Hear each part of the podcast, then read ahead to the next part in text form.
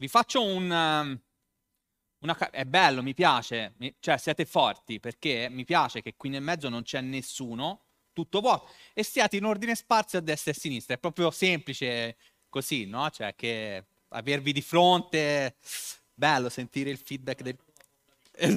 Esatto. Allora, vi faccio una panoramica super, super, super veloce di cosa, eh, delle porte che abbiamo trattato, perché poi facciamo un riassunto alla fine un pochino più, diciamo, corposo, ok? Ma siamo arrivati all'ottava porta, la porta dei cavalli che vediamo stasera.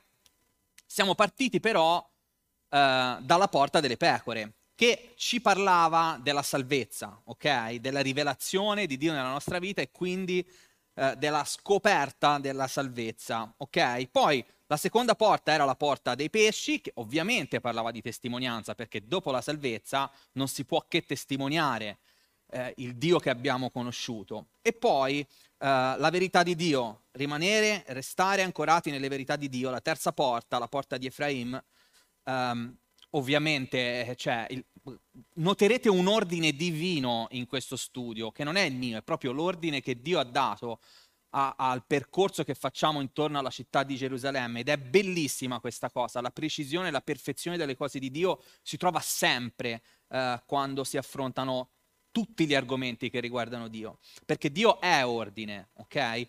Uh, poi si passa dalla porta della valle, che rappresenta la decisione, perché a un certo punto del nostro percorso cristiano, dopo che abbiamo scoperto la salvezza, abbiamo iniziato ad approfondire, c'è bisogno di decidere. Decidere cosa? Decidere di avvicinarsi alla prossima porta, la porta dell'etame, che invece parlava della santificazione. Eh, questa è una decisione importante da prendere, eh, di santificarsi, continuare a santificarsi sempre, per sempre, fino alla fine della eh, nostra vita. E poi c'era la porta della sorgente e la porta delle acque, che rispettivamente parlavano dello Spirito Santo e della parola di Dio, e ve le metto insieme perché eh, queste proprio sono due parti, non so neanche, non trovo neanche la parola giusta, ma senza questo il cristianesimo è, è, manca veramente di, di, di qualcosa, man, manca di sostanza la parola e lo Spirito Santo che vanno insieme, che trasformano le nostre vite. Ok? E arriviamo alla porta dei cavalli, l'ottava porta. Allora, già l'altra volta vi ho detto che è difficilissimo scegliere, se mi doveste chiedere qual è la tua porta preferita, e non ve lo so dire, però sicuramente le porte che vediamo stasera, tra le porte che vediamo stasera ci sono forse le più importanti di tutto il nostro percorso e eh, presto capirete a cosa mi riferisco. La Porta dei Cavalli era vicino alla...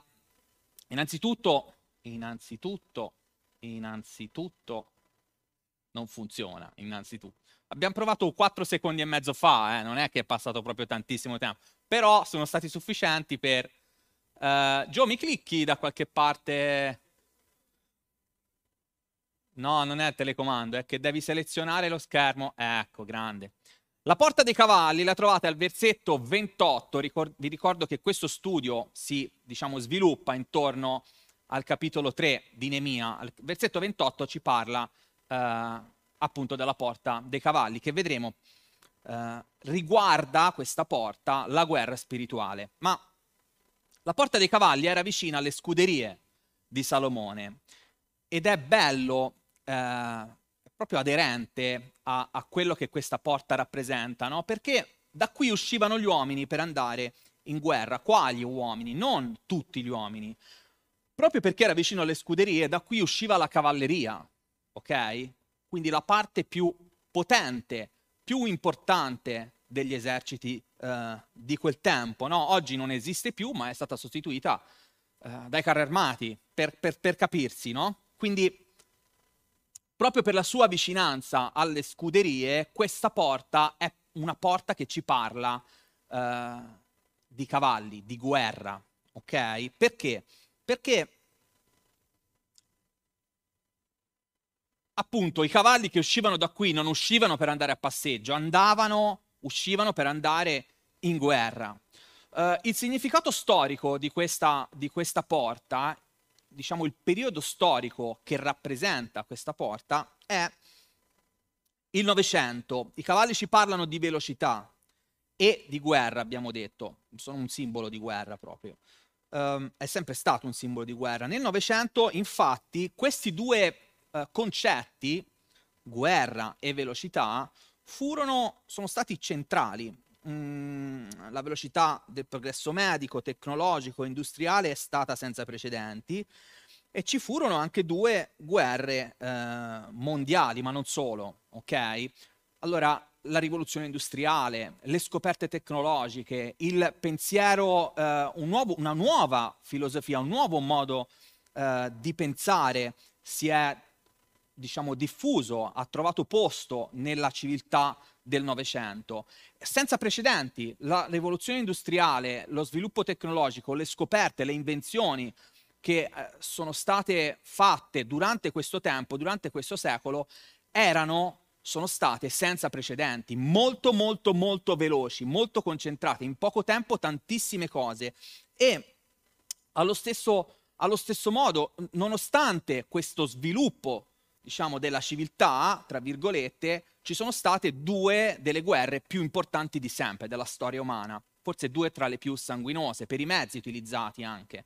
La prima e la seconda guerra mondiale, ma non solo, ci sono state un sacco di altre guerre, Medio Oriente, in Israele, in Argentina, eh, dappertutto ci sono state guerre eh, importanti. Quindi questo secolo è stato proprio caratterizzato da questi due concetti, velocità e guerra. E la Chiesa, anche nella Chiesa, ci sono state battaglie, ci sono state eh, battaglie importanti perché anche nella Chiesa eh, ci sono state nuove sette, è stata inventata, scoperta, inventata l'esegesi biblica, che sembra, sembra banale, no? Perché per noi l'esegesi è una cosa normale, che fa parte del nostro modo di studiare la Bibbia, analizzare la Bibbia, vedere cosa vuol dire uh, quest, questo versetto in questo capitolo, no? in quel contesto, ma è nel Novecento che nasce questa, questa, mh, mm, questo approccio alla parola di Dio. E, um, ma soprattutto la Chiesa è stata caratterizzata da questo pensiero nuovo che dicevo prima, un, un pensiero molto liberale, Uh, il liberalismo ha portato un'apostasia, anche questa senza precedenti, nel mondo ecclesiastico. C'è stato un allontanamento un, un progressivo dalla fede da parte degli uomini. Ok, questo è il periodo storico. Questa profezia, ecco a cosa mi riferivo quando vi ho fatto vedere questo libro, uh, la trovate, la profezia della porta dei cavalli, ma tutto quello di cui parleremo stasera praticamente lo trovate in Apocalisse, ok? Quindi dal capitolo 6 al capitolo 19 c'è tanta roba. Allora, Apocalisse è un libro complicato, difficile da leggere, uh, non difficile da leggere perché non è così difficile da leggere, ma difficile da interpretare, ok? Uh, il consiglio, che, e, e, questo è quello che voglio mettere in chiaro, non è uno studio su Apocalisse, non sono assolutamente in grado di fare uno studio su Apocalisse, ok? Però il consiglio che posso darvi, il modo in cui io uh, vado a leggermi Apocalisse, è spesso da una prospettiva specifica, perché Apocalisse dà talmente tante informazioni profetiche uh, che se lo guardiamo nel suo complesso ci può, diciamo, sopraffare. Invece, se riusciamo a trovare delle prospettive prospettive specifiche, allora diventa un pochino più facile uh, capire limitando le informazioni che Apocalisse ci dà. Quindi la prossima volta che leggete Apocalisse, magari leggetela alla luce di questo studio, ok? Per capire meglio di cosa abbiamo parlato stasera. Bene, questo era il suo significato storico. Uh, però c'è il significato personale di questa porta che è... Ops, sì, è un tasto dolente di molti credenti. Mm. È un tasto dolente perché? Perché molti credenti non riescono a realizzare il significato di questa porta, non riescono a, a, a realizzare che c'è, che è presente, che, è, che esiste, che è importante il significato di questa porta nella vita di un cristiano, nella vita di un credente.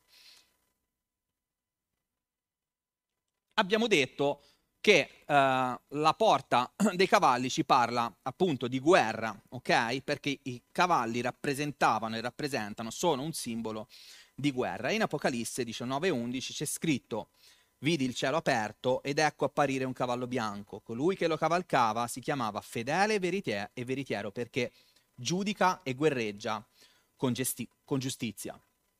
Quindi, cosa voglio dire? Voglio dire che come credenti noi siamo in guerra.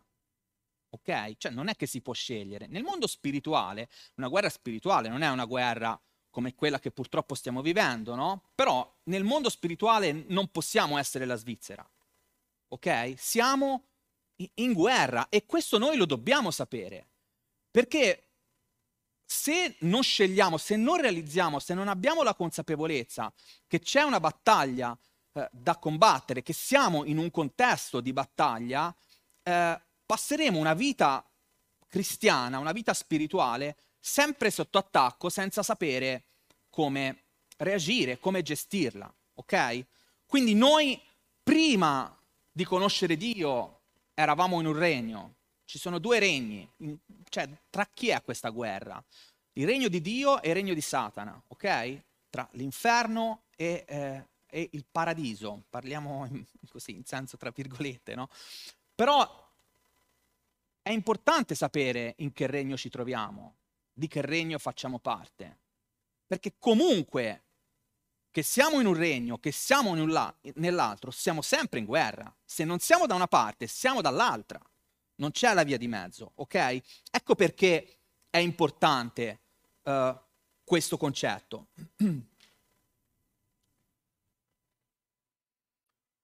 E la porta dei cavalli non è casuale, ve lo dico ancora una volta, non è l'ordine di Dio è perfetto, non è casuale che venga dopo quella delle acque, non è casuale che la porta dei cavalli eh, eh, che rappresenta la guerra spirituale venga dopo la porta delle acque che rappresenta la parola di Dio, uh, quando la parola di Dio viene predicata, la battaglia spirituale si fa strada, con la parola si combatte, ok? Questa è un'altra cosa, ma proprio tanto importante, perché una volta che abbiamo realizzato che siamo in guerra, abbiamo due scelte che possiamo fare. Possiamo trovarci in un campo di battaglia, cioè ci troveremo in un campo di battaglia e possiamo scegliere due posizioni da avere due approcci a questo contesto. Possiamo combattere o possiamo subire la battaglia. Ok? Se un soldato eh, a quel tempo, ma anche oggi, andasse in guerra senza un'arma, cosa potrebbe fare? Potrebbe solo difendersi. Se noi andassimo in battaglia solo con lo scudo, che rappresenta la fede, possiamo stare sul campo di battaglia solo con lo, stu- con lo scudo e passare una vita spirituale, cristiana e anche carnale sempre sulla difensiva, sempre cercando di resistere, cercando di parare i colpi che arrivano, ma non potremmo mai conquistare terreno, non potremmo mai uccidere il nostro nemico, non potremo mai ferire, non potremo mai eh, conquistare. Ecco l'importanza della parola di Dio in questa battaglia, perché senza la parola di Dio noi siamo come dei soldati che andiamo in battaglia senza un'arma da usare, ok? Passeremo una vita in un angolo, subendo la guerra in cui ci troviamo eh, senza assumere la posizione che invece Dio ci dà, ok? Bene. Ho detto tutto? Sì, ho detto tutto. Questa porta non finisce qua, questa era una parte del significato personale, ma questa porta ha e è, rappresenta, ha proprio un'immagine di forza, ok? E questo, questo ancora di più, mentre magari quello che abbiamo visto fino adesso è qualcosa di personale, questo è qualcosa che si allarga, è un concetto che si allarga. Questa forza a cui mi riferisco è una forza che riguarda invece la Chiesa. Ok? Dio, quando ha edificato la sua Chiesa, non l'ha pensata come qualcosa di debole, come qualcosa di eh, mi ero scritto una parola da qualche parte, come eh, la Chiesa non può essere qualcosa che subisce tutto, ok? La Chiesa è edificata con questo concetto. Nel, nella mente di Dio c'è questo quando ha pensato, c'era questo quando ha pensato alla sua Chiesa. Io costruirò la mia Chiesa e tutte le potenze dell'inferno non potranno vincerla mai. Cosa vuol dire? com'è possibile? Cioè, com'è possibile che la Chiesa sia invincibile? Come avviene questa cosa? Eh, qual è lo strumento che permette alla Chiesa di essere invincibile? E questo noi l'abbiamo visto, ma stasera io ve lo ricordo, perché ancora una volta l'ordine delle cose di Dio è perfetto. Non per potenza né per forza, ma per lo Spirito mio. E lo Spirito di Dio, lo Spirito Santo, è lo strumento, è la potenza a cui Dio si riferisce. E l'uomo invece purtroppo fa, ha fatto e continua a fare l'errore di pensare che ci sia un'altra potenza che possa essere utilizzata per rendere invincibile la Chiesa. Ma non è così. Non c'è ricchezza, non c'è numero, non c'è intelligenza, non c'è sapienza, non c'è niente altro che può rendere la Chiesa invincibile se non la potenza dello Spirito di Dio. E la Chiesa deve assumere questa identità, un'identità forte, perché Dio l'ha pensata invincibile, l'ha creata invincibile, grazie alla potenza dello Spirito uh, Santo. ok? Quindi, riassumendo, brevissima, Diletta mi ha detto che devo bere tanto. Perché le mie corde vocali, dopo che ho pre- parlato, per me mi fa male la gola. Tanto. Quindi, se vogliamo proprio... Ecco, che l'avevo messo. Che l'ho aggiunto. E... Vabbè, comunque ve l'ho detto. Eh, il concetto che rappresenta questa porta, abbiamo detto, essere la guerra spirituale. È un concetto la parola guerra è una parola brutta, ok? Però è l'unica adatta a descrivere la situazione spirituale in cui come credenti noi ci troviamo sempre, ok? Per quanto brutta sia. Ecco, adesso siamo arrivati alla porta che io, cioè, questa è veramente la più importante di tutte le porte. La prossima porta è la porta orientale. Mi spengi il pulpito parete? È la porta orientale o porta d'oro. La troviamo nel versetto 29 e ci parla del ritorno eh, di Gesù. Ecco perché questa porta è così, per come la vedo io, così importante. Anche quella dopo non scherza, però questa è proprio centrale secondo me. Allora, questa era è una delle porte più importanti di Gerusalemme, si trova sul lato est della città, questa che vedete è una foto che ho scattato nel 2009, quando siamo stati la prima volta in Israele. Questa che vedete è la parte est della città di Gerusalemme, ok? Questa qui è la porta d'oro, o la porta orientale, detta anche. Questa è diciamo, dove si trovava più o meno la uh, spianata del Tempio. In realtà il Tempio si trovava leggermente più a nord, leggermente, ma si estendeva un pochino più verso nord. Allora, questa foto inganna perché è stata fatta da questa direzione, ok? Quindi da, da sinistra verso destra. Quindi inganna la prospettiva. In realtà, se questa foto fosse stata fatta nella giusta prospettiva, cioè guardando la porta d'oro, si realizzerebbe una cosa importante. Si capirebbe che questa porta si affacciava direttamente sul Tempio. Era la porta più importante della città perché da questa porta si aveva direttamente accesso ai cortili esterni del Tempio, che rappresentava la presenza di Dio. Da qui si entrava, da qui ci si avvicinava alla presenza di Dio. E questa porta nona porta o porta d'oro, dopo vediamo perché si chiama anche porta d'oro, insieme al muro del pianto e alla spianata del Tempio rappresenta un luogo di ricordo e di, preghia- e di preghiera. Era la porta principale eh, della città. Il suo significato storico, questa è la porta, ok? Vedete che è chiusa, dopo vediamo anche perché è chiusa. È una porta strana, perché è una porta da qua- dalla quale non si entra e non si esce. Ops, scusate, sono andato indietro invece che avanti. Il significato storico... No, bella scelta Paolo, quella del giallo, che non si vede, vero? Eh? No, perché sono creativo, è così, ci posso fare niente. L'ottava, la nona e la decima porta sono molto vicine tra loro sulla mappa, proprio come gli eventi che rappresentano. La nona porta ci parla della fine dei tempi. La fine dei tempi è quindi il ritorno di Gesù. Ok? Vi faccio vedere meglio adesso vi do una panoramica un pochino più completa di dove si trovano queste porte oggi per, e farvi anche capire quanto sono veramente vicine l'una all'altra, ok? Allora, questa che vedete qua è la città di Davide, ok? Quello che ne resta. In realtà la città di Davide ai tempi di Nemia era dentro le mura, ok? Qua c'era la sorgente di Gion, l'abbiamo vista la settimana scorsa, no? In questa zona c'era la sorgente di Gion e anche la piscina di Siloe era in questa zona che adesso potrebbe essere più o meno qua. Adesso la città di Davide è un, diciamo, un sito archeologico molto bello da visitare, ma c'è rimasto poco della, della vecchia città di Davide da vedere. Questa è la Porta dei Cavalli.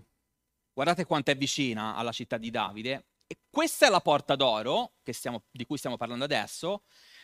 E questa è l'ultima porta, la Porta di Amifkad. La porta di Amifkad in realtà non è su questo versante delle mura, in realtà era sul versante nord. Immaginate che qui le mura giravano verso in su, verso nord, e la porta era appena dietro l'angolo. Ok? Però per farvi capire le distanze, questo che vedete è il Monte degli Ulivi. Questo è il cimitero ebraico sul Monte degli Ulivi, sul versante che dà, diciamo, sulla parte orientale delle, della città di Gerusalemme. Tutto questo ha un, ha un senso, eh? dopo vediamo perché questo, ve lo, ve, lo, ve lo accenno, perché questo cimitero è qua. Quindi queste porte sono fisicamente e anche storicamente vicine loro, tra loro.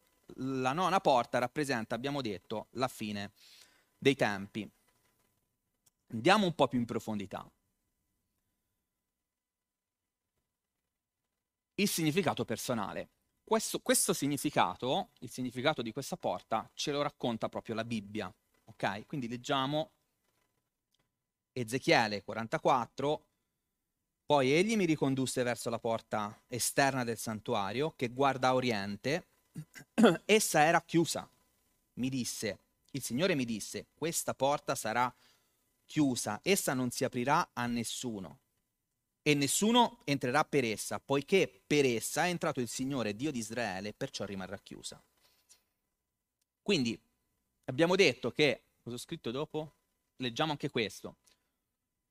Zaccaria 14:4, in quel giorno i suoi piedi si poseranno sul monte degli ulivi. L'abbiamo visto dove era il cimitero. Che sta di fronte a Gerusalemme, a oriente. E il monte degli ulivi si spaccherà a metà da oriente a occidente tanto da formare una grande valle. Metà del monte si, tirerà, si ritirerà verso il settentrione e l'altra metà verso il meridione. Ok, allora, facciamo un attimo il punto della situazione. Noi nel 2009 ci siamo sposati io e mia moglie, non mi ricordo bene il giorno, comunque era agosto. Il 9 agosto ci siamo sposati e siamo andati in viaggio di nozze. Abbiamo fatto tre settimane di, viaggi, di, di viaggio di nozze, bei tempi quelli quando si viaggiava, insomma si facevano cose. Due settimane le abbiamo fatte in viaggio di nozze in Sudafrica, io e lei, e poi una settimana del nostro viaggio di nozze, siamo tornati in Italia, abbiamo cambiato la valigia e siamo ripartiti. Siamo ripartiti per dove? Siamo partiti per Israele. Quindi abbiamo fatto una settimana del nostro viaggio di nozze con altre 35 persone della Chiesa. Non molto viaggio di nozze, però bellissimo, ok? È stato un viaggio che ha cambiato la mia vita per tanti motivi. Prima, la prima di tutta, questo, questo, lo dico sempre quando parlo con le persone no? della Chiesa, prima di tutto perché ho, è stata la prima volta che ho conosciuto veramente il pastore Dante. Ok, siamo stati in ferie insieme, cioè era il mio viaggio di nozze, quindi voglio dire, E, e, questo certamente ha cambiato la mia vita. Prima di tutto lui, ha, mh, ho avuto la possibilità di vedere quanto c'era dietro la persona che io vedevo solamente sul pulpito la domenica o agli studi il venerdì o alla preghiera il mercoledì, no? È nata una relazione, ci siamo conosciuti e questo ha cambiato tutto, ok? Ha cambiato tutto, poi vediamo dove ha portato tutto questo, questo cambiamento, no? In questo viaggio ci sono state delle cose che, non lo so, ti rimangono in mente, ti rimangono in mente per sempre. E io vi invito veramente a dare questa priorità una volta nella vita. Allora, non c'è un momento buono per andare in Israele, non c'è mai stato e mai ci sarà. Israele è sempre un, il momento sbagliato per andare. Questo è un ottimissimo momento perché non c'è nessuno, ok? Quindi proprio veramente non c'è nessuno. Eh, Silvia che parte tra due settimane per Israele, gli dicono che Israele così non si è mai visto perché proprio non c'è turismo. Dopo il Covid e questa situazione non c'è nessuno. Una delle cose che mi è rimasta proprio impressa e che proprio vedete è, è, distinguibile è la differenza che c'è tra i quartieri eh, ebraici e quelli arabi. I quartieri arabi sono molto disordinati, molto rumorosi, eh, molto sporchi e con un'architettura tipica araba, quindi molto tondeggiante, no? Anche la pietra usata è leggermente diversa da quella dei quartieri ebraici. Il popolo eh, arabo purtroppo non è per, ma è proprio l'identità, è una parte della loro identità. Non hanno il senso dell'ordine dentro, nel loro DNA, non so, è, è una cosa... Mentre quando entri o guardi un quartiere ebraico, eh, anche da lontano, mh, ti rendi conto, il quartiere ebraico è eh, ordinato, è pulito, l'architettura è più quadrata, più organizzata, più, più, precisa. È quasi silenzioso, cioè è rumoroso, ma non so come, è un rumore ordinato, è un rumore che, che, che si inserisce nel contesto, è, è veramente qualcosa che salta all'occhio. E la prima volta che io sono stato sul Monte degli Ulivi, che vi ricordo, il Monte degli Ulivi è dove Gesù tornerà, è dove Gesù ha guardato Gerusalemme e ha pianto, è sopra il giardino di Getsemani, cioè è un, è un luogo centrale della scrittura, è un luogo sacro per il popolo ebraico, eppure tu guardi il Monte degli Ulivi e non c'è una casa ebraica. Io questa cosa mi ha colpito, ho detto, ma come mai non c'è niente? C'è solo quel cimitero che avete visto prima, ci sono solo tombe ebraiche non c'è, niente, non c'è niente di ebraico. Perché gli ebrei credono a questa profezia.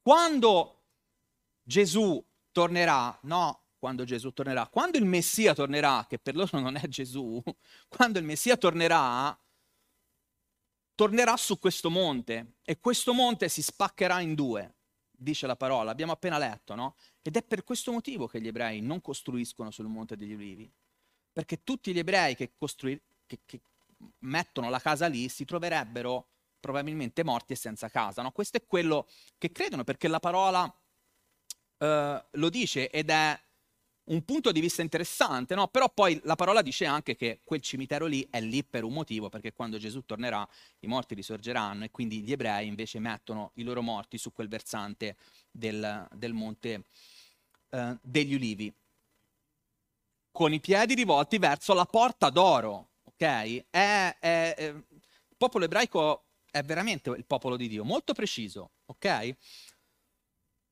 Bene, mi sembrava una curiosità interessante da vedere. A questo punto,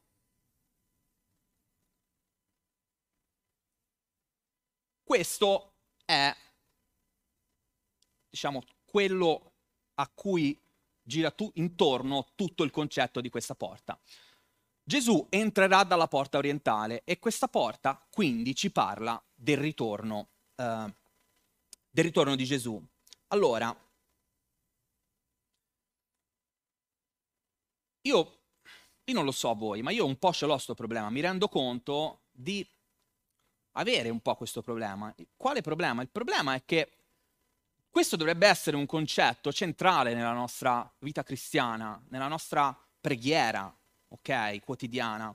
Ma nella lista delle preghiere che faccio, realizzare appieno che Gesù tornerà e vivere, predicare agi- agire in questa prospettiva dà un sapore completamente diverso alla nostra vita. Dovrebbe essere così, dovrebbe dare un... un cioè, questo è lo scopo per il quale noi viviamo. E la, una delle preghiere eh, più importanti che dovremmo fare è pregare per il ritorno di Gesù, pregare che, che, che, to, che Gesù torni, che torni presto, ok? Questo dovrebbe essere perché noi viviamo per l'eternità.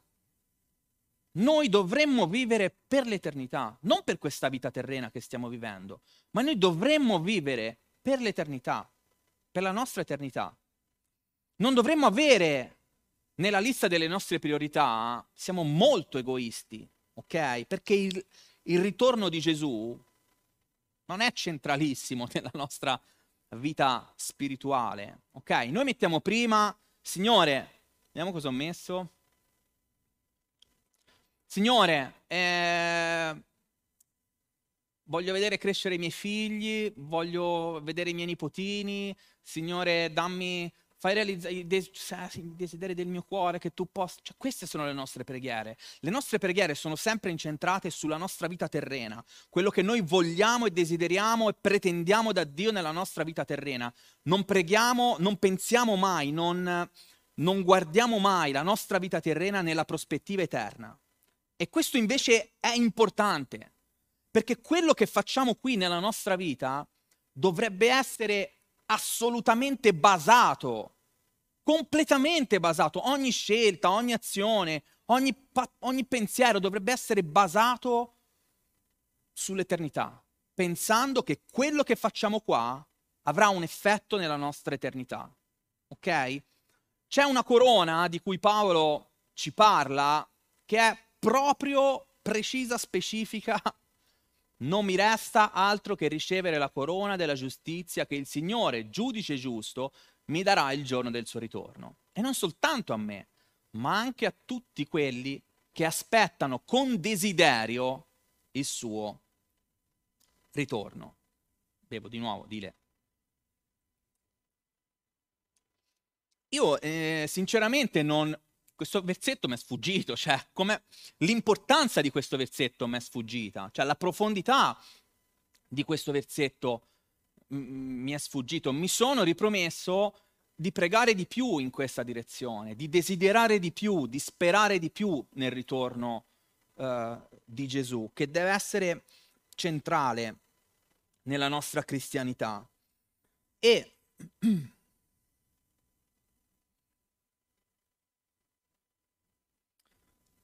E invece purtroppo ci facciamo distrarre da un sacco di cose. Ci facciamo distrarre da mille altre cose. Questo perché non permettiamo veramente a Dio di essere centrale. La centralità di Dio nella nostra vita, adesso lo vediamo nella prossima porta, che effetto eh, ha. Nella prossima porta uh, una porta che è una porta molto scomoda, è una porta della quale non ci piace sentir parlare. Quindi il significato nascosto della porta orientale è la speranza, è il ritorno di Cristo. Ok? È vero tutto quello che ho detto fino adesso, è vero che la nostra vita terrena deve essere incentrata sull'eternità. Uh, è vero che la nostra vita cristiana deve essere di un certo tipo, ok? Deve avere una testimonianza. Mm, ma è vero anche che a un certo punto qualcuno un controllino ce lo farà. Cioè, a un certo punto qualcuno un green, un green pass spirituale ce lo chiederà. E ormai siamo talmente abituati a questo gesto, no? Andiamo da un ristorante, in un, un negozio qualcuno controlla, qualcuno scansiona il nostro Green Pass, se passa ci fanno entrare, se non passa ci fanno entrare, ci lasciano fuori. E non lo so, eh, questa è una mia ipotesi, una mia visione delle cose, ma chissà che Dio non ci voglia ricordare che un controllino ogni tanto bisognerebbe farlo, no? Cioè bisognerebbe che il nostro Green Pass spirituale non fosse controllato solo alla porta di Amifkad, che è l'ultima delle dieci porte, la troviamo al versetto 31 e è la porta dell'ispezione. Ma non solo, si chiama così, ma anche del, può essere, troverete questa porta chiamata anche con, in altri modi, porta del carcere, dei giudici, della sorveglianza o dell'ispezione. Qual è la... Ah, non vi ho detto, ecco, mi sono dimenticato di dirvi perché la porta d'oro è chiusa e perché si chiama porta d'oro. La porta d'oro è chiusa perché da lì si riaprirà quando torna Gesù, ma si chiama porta d'oro per una cosa banale alla fine. Uno pensa che la porta d'oro si chiami porta d'oro perché, non lo so, rappresenta. No, la porta d'oro è chiamata anche porta d'oro perché eh, la mattina quando sorge il sole e soprattutto durante eh, fine estate, da settembre, ottobre, novembre, eh, la luce che ci batte la fa diventare dorata, quindi assume proprio questo colore dorato. Chiusa parentesi. Cosa, cosa, cosa vedete in comune? Cioè, queste parole, no? Porta del carcere, del giudizio, della sorveglianza, dell'ispezione. Cos'è che secondo voi le accomuna? Cioè, cos'è il, il concetto che, che un po' le lega, no? è un, un termine, è una sensazione di ordine. C'è una sensazione di, di ordine, di controllo, di ordine. Eh, non di, di anarchia, non di disordine, proprio di ordine, perché il popolo di Dio dovrebbe essere ordinato, dovrebbe essere un popolo che, che trasmette, che, che porta con sé l'ordine delle cose uh, di Dio. Stasera ve l'ho detto almeno cinque volte, no? che c'è un ordine bellissimo da vedere nelle cose che Dio fa e anche nel popolo di Dio dovrebbe essere così e non poteva essere altrimenti. Non poteva essere un altro concetto che alla base, diciamo il filo conduttore alla base di questa porta, perché questa è la resa dei conti. A questo punto vedremo veramente, cioè si vedrà veramente chi siamo non quello che abbiamo raccontato, non quello che abbiamo detto, non quello che abbiamo fatto, ma quello che siamo veramente. Ok? Quello che abbiamo fatto parla di quello che siamo veramente. Ma qua ci sarà veramente un, una scansione che dirà sì oppure no.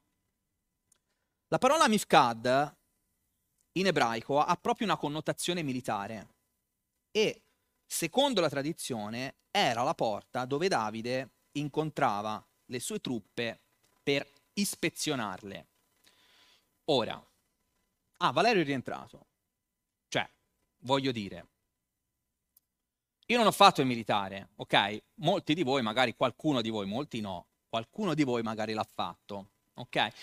ma non solo in ambito militare, però l'ispezione, no? Al lavoro, a sorpresa, cioè i militari sono abituati a essere in ordine, perché a un certo punto può, dovrebbero essere, cioè se vai in camera di Ezio, del pastore Ezio, in caserma forse ora non, cioè ci sono leggende che girano, però voglio dire, normalmente i militari sono abituati a stare in ordine perché sanno che ci può essere un'ispezione, no?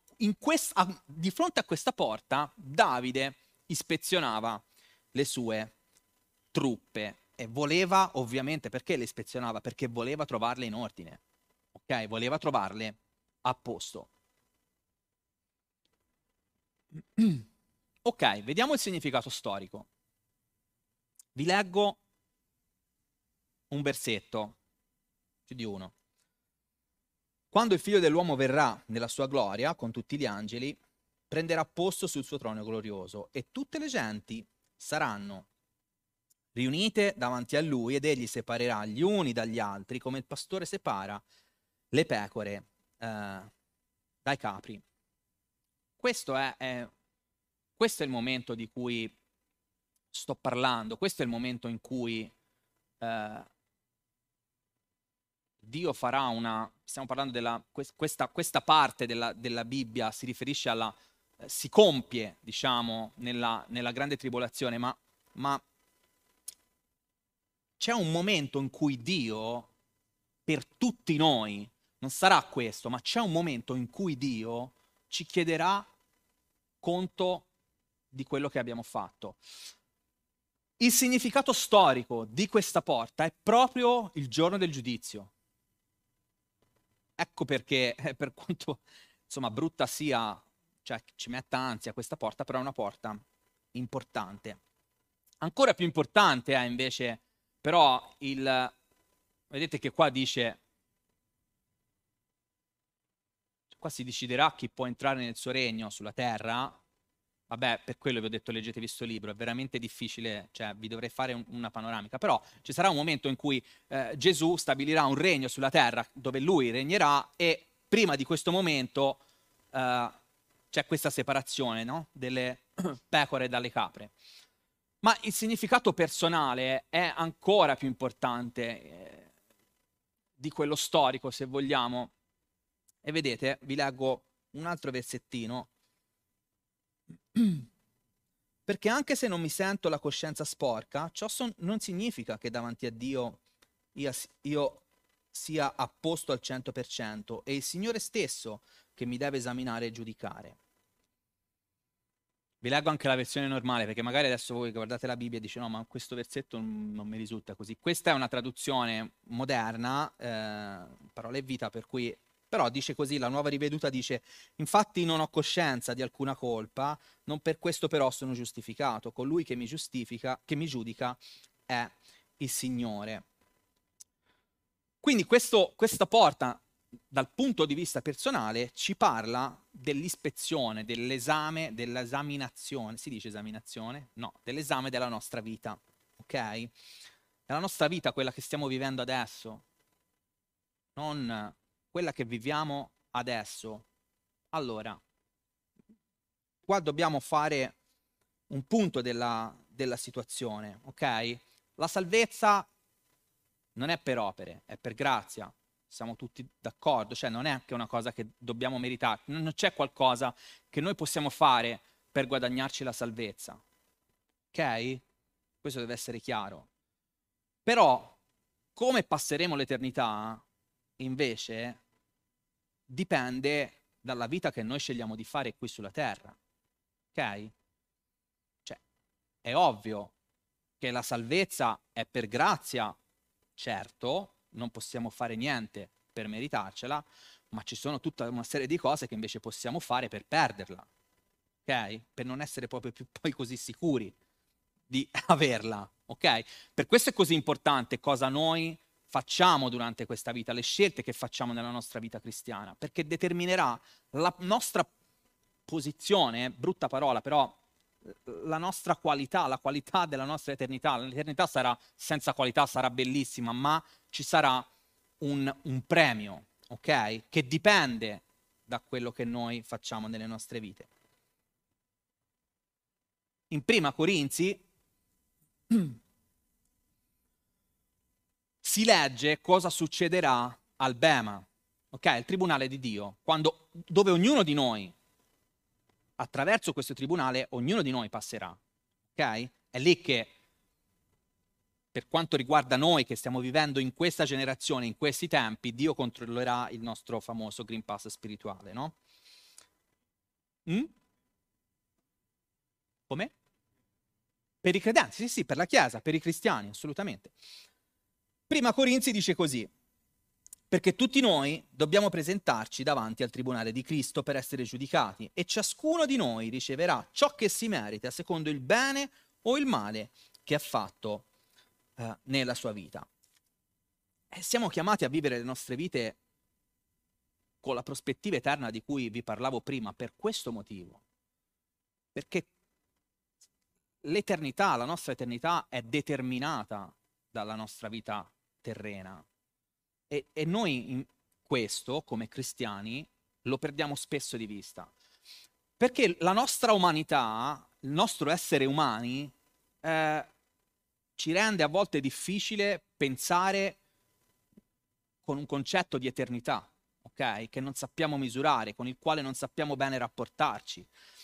Però noi dobbiamo sapere che la nostra vita qui è importante che sia una vita cristiana, tra virgolette, perché determinerà la nostra eternità. Siamo chiamati a vivere le nostre vite con una prospettiva eterna e dobbiamo preoccuparci più delle cose eterne che di quelle temporali, di quelle che viviamo qui, delle cose che finiranno insieme alla nostra vita, delle cose che sono materiali, delle cose che portano una soddisfazione provvisoria, a discapito spesso di quelle che invece porteranno... Un... Cioè stiamo parlando dell'eternità, l'eternità dura per l'eternità, non è un'eternità che dura che a un certo punto finisce. No, l'eternità, l'eternità è qualcosa che non finisce mai. Se noi eh, non, non, ci preoccupiamo dell'eternità oggi, e poi per, proprio per tutta l'eternità ci troveremo magari in una posizione senza poter recuperare. Ok? Un aspetto importante che ci ricorda questa porta è l'ordine. L'abbiamo detto fin dall'inizio. Questa porta parla di ordine, che deve distinguere la nostra vita e il popolo eh, di Dio. Questo ci aiuta proprio a, a questo ordine, l'ordine di Dio nella nostra vita. Abbiamo qualcuno di voi c'era allo studio sull'autorità di Dio, essere sottomessi all'autorità di Dio in senso sano eh, ci aiuta a ottenere proprio saggezza, equilibrio, maturità, eh, ci ricorda che, che Dio deve essere al controllo delle nostre vite. Dobbiamo permettergli di essere al controllo delle nostre vite, dobbiamo permettere a Dio di fare ordine nelle nostre vite, perché le nostre vite umane, carnali, sono disordinate, sono state disordinate e continuano a essere or- disordinate in, in, una, in, una, certa quantità se non ci prendiamo cura, se non permettiamo a Lui di, far, di fare ordine. Cioè a noi non ci deve fa- dare fastidio che qualcuno in chiesa o che Dio direttamente ci faccia notare che c'è disordine nella nostra vita. Perché al momento che questa cosa ci infastidisce a tal punto che non ce la vogliamo sentir dire, a quel punto non permettiamo più a Dio di essere in controllo. L'unico modo che abbiamo per far sì che Dio sia in controllo è proprio permettere al suo ordine di regnare nella nostra vita e l'ordine di Dio avviene attraverso le sue correzioni anche, cioè si, si stabilisce attraverso anche le sue correzioni, perché se, fo- se avessimo tutti una vita super ordinata, Dio non avrebbe mai bisogno di... Ma magari fosse così, eh, sarebbe bellissimo, che Dio lo volesse. Ma non, do... non deve scomodarci questa cosa, che qualcuno ci faccia notare che stiamo vivendo una parte della nostra vita in maniera disordinata. È Dio che si sta muovendo, è Dio che, che, sta, che sta portando i suoi principi nella nostra vita. Ed è bello che sia così. E questo ci aiuta a mantenere i nostri cuori aperti, disponibili, puri, insegnabili, eh, trasformabili. Vedete, noi abbiamo, cioè, abbiamo, noi siamo naif, siamo superficiali nelle cose. Noi crediamo di essere liberi. Abbiamo un concetto di libertà che è naif, che è superficiale. Noi pensiamo che la libertà sia fare que- tutto quello che il nostro libero arbitrio ci permette di scegliere. Ma non è così. Noi non siamo mai stati liberi mai stati liberi. Noi siamo sempre stati schiavi, sempre. Prima di conoscere Dio eravamo schiavi del peccato, non per scelta, era così. Dopo che abbiamo conosciuto Dio, abbiamo scelto di essere schiavi, suoi. Quindi noi non siamo liberi nel senso che eh, il mondo pensa. La libertà di cui la Bibbia parla non è il facciamo cosa ci pare. La schiavitù, cioè, quanti di voi sono mai stati schiavi fisicamente nella propria vita? Spero nessuno. Però la schiavitù, uno schiavo è consapevole che deve rendere conto al padrone. Uno schiavo, per, un, per uno schiavo, in alcune parti del mondo la schiavitù non è stata abolita. Per uno schiavo è normale arrivare a fine giornata e il padrone gli chiederà, ma tu cosa hai fatto oggi? Questo non va bene, questo non l'hai fatto bene, questa è la mentalità di schiavitù, è, è così, no? Uno nasce, cresce questa, nella schiavitù con questa mentalità, sapendo che c'è un padrone a cui rendere conto. Noi invece non lo facciamo. Eppure il nostro padrone è un padrone che, padrone è una parola brutta, ma è così. Noi siamo, abbiamo scelto Dio come sovrano nella nostra vita e Dio, il nostro padrone, il nostro sovrano è un, è un Dio d'amore, è un Dio che è giusto, che è perfetto, è un Dio che abbiamo conosciuto attraverso lo Spirito Santo, è un Dio con il quale abbiamo una relazione, è un Dio che conosciamo, è un Dio che ci benedice, è un Dio che, che è ricco di grazia, di compassione, che, che, che, ha pazienza con noi, che ci rialza, che ci incoraggia. Beh, questo è il nostro padrone, è un Dio che non si stanca mai di noi, nonostante noi ci stanchiamo continuamente di Lui, che continua a sceglierci nonostante noi lo rigettiamo continuamente, che continua a credere nel genere umano nonostante lo rigetterà fino al... Fino al fino fino alle, al, all'eternità, perché così sarà. Nonostante questo, nonostante questo padrone, noi continuiamo a non, a non riuscire a rendergli conto, veramente, pensando di essere liberi e poter fare quello che vogliamo, ma il Signore ti chiama e questo non lo trovate, cioè non ci sono meme così su, su, in giro sul web, eh? non trovate queste frasi, cioè questa è Bibbia, questa è la Bibbia e solo la Bibbia ha queste frasi che sono spettacolari, cioè questa ve la potete giocare su Instagram, ma senza problemi, attualissima, nel linguaggio, nel... è fantastico, Dio è troppo avanti, guardate cosa dice, ma se il Signore ti chiama quando sei schiavo, ricordati che Cristo ti ha liberato dalla schiavitù del peccato. Ok, l'abbiamo appena detto, tu eri schiavo del peccato, Dio ti ha liberato. Quando eri schiavo e non te lo meritavi, Dio ti ha liberato, ti ha dato la sua libertà perché tu hai scelto lui. Ok? Se invece ha chiamato te che sei un uomo libero, ricordati che sei diventato schiavo di Cristo. Questa è la, schia- cioè, questa è la schiavitù alla quale siamo sottoposti, no? Mi viene da sorridere perché non si può, io non lo so perché la Bibbia usa la parola schiavitù, schiavo, ma perché rende bene, molto bene l'idea, soprattutto a quel tempo rendeva molto bene l'idea, ma questa è la schiavitù al quale siamo sottoposti, ci dobbiamo sottoporre. Quindi la parola, l'espressione che rappresenta questa porta è certamente servo di Dio e non, non come abbiamo detto all'inizio, ispezione, non controllo, non, ma servo di Dio. Perché se tu sei servo, che problema c'è a farsi controllare? Che problema c'è a rendere conto a Dio? Se tu vuoi servirlo, è tuo interesse rendergli conto, altrimenti come fai a servirlo? Come facciamo a servirlo se non gli chiediamo come? Noi pensiamo di poterlo servire come pare a noi, ma non è così. Quindi, allora vi rifaccio vedere questa mappa che non si vede perché sono masochista, quindi mi, mi piace. Cioè, l'aveva già fatta vedere Nina e non si vede, però questi pallini rossi, 1, 2, 3, 4, 5, insomma, questi, questi qua sono più o meno per darvi un'idea di dove sono le porte, dove sarebbero oggi le porte a Gerusalemme. Ok? È difficile da individuare il punto preciso, però volevo darvi un'idea più o meno di dove erano uh, le porte. Siamo arrivati alla fine di questo percorso, che è stato un giro intorno alla città di Gerusalemme, attraverso le sue porte, e c'è una cosa che io vi devo dire, che va oltre tutto quello che abbiamo detto, che è basata sulla mia esperienza personale e sull'esperienza personale, credo, di tutti i credenti che scelgono di farlo questo percorso, veramente, di mettersi in discussione con Dio. Vediamo un, un riassunto veloce, no? Siamo partiti dalla porta delle pecore, rivelazione e salvezza. La rivelazione, della, uh, la rivelazione di Dio nella nostra vita è qualcosa che cambia la nostra esistenza, che ci dona la vita eterna, ci dona la salvezza ed è uh, senza prezzo, senza non è possibile misurarla, è qualcosa che è nel carattere di Dio, nel cuore di Dio.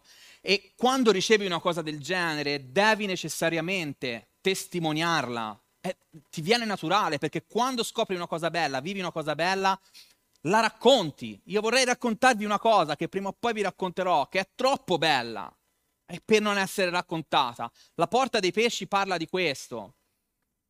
La porta di Efraim attraverso la testimonianza, tu scopri attraverso la salvezza, la rivelazione, testimoniando, scopri che se non resti ancorato nelle verità di Dio, perderai tutto questo, perderai la, tua, la rivelazione che hai ricevuto, perderai la salvezza, non, non, non sarai più capace di testimoniarla.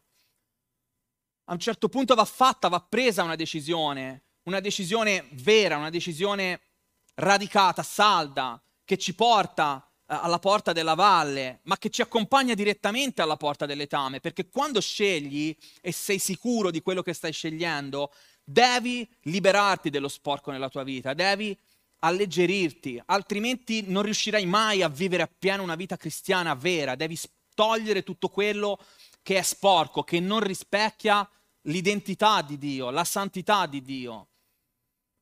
Perché qui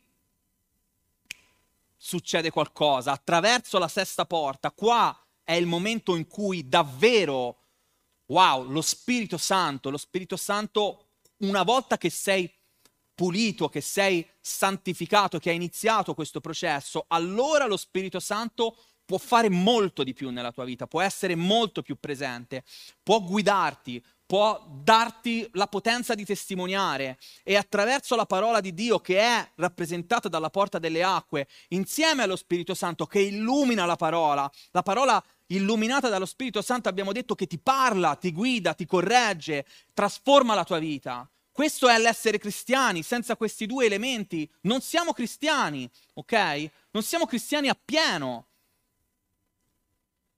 Ci porta però nella condizione in cui Dio ha stabilito che noi, sia, che noi fossimo.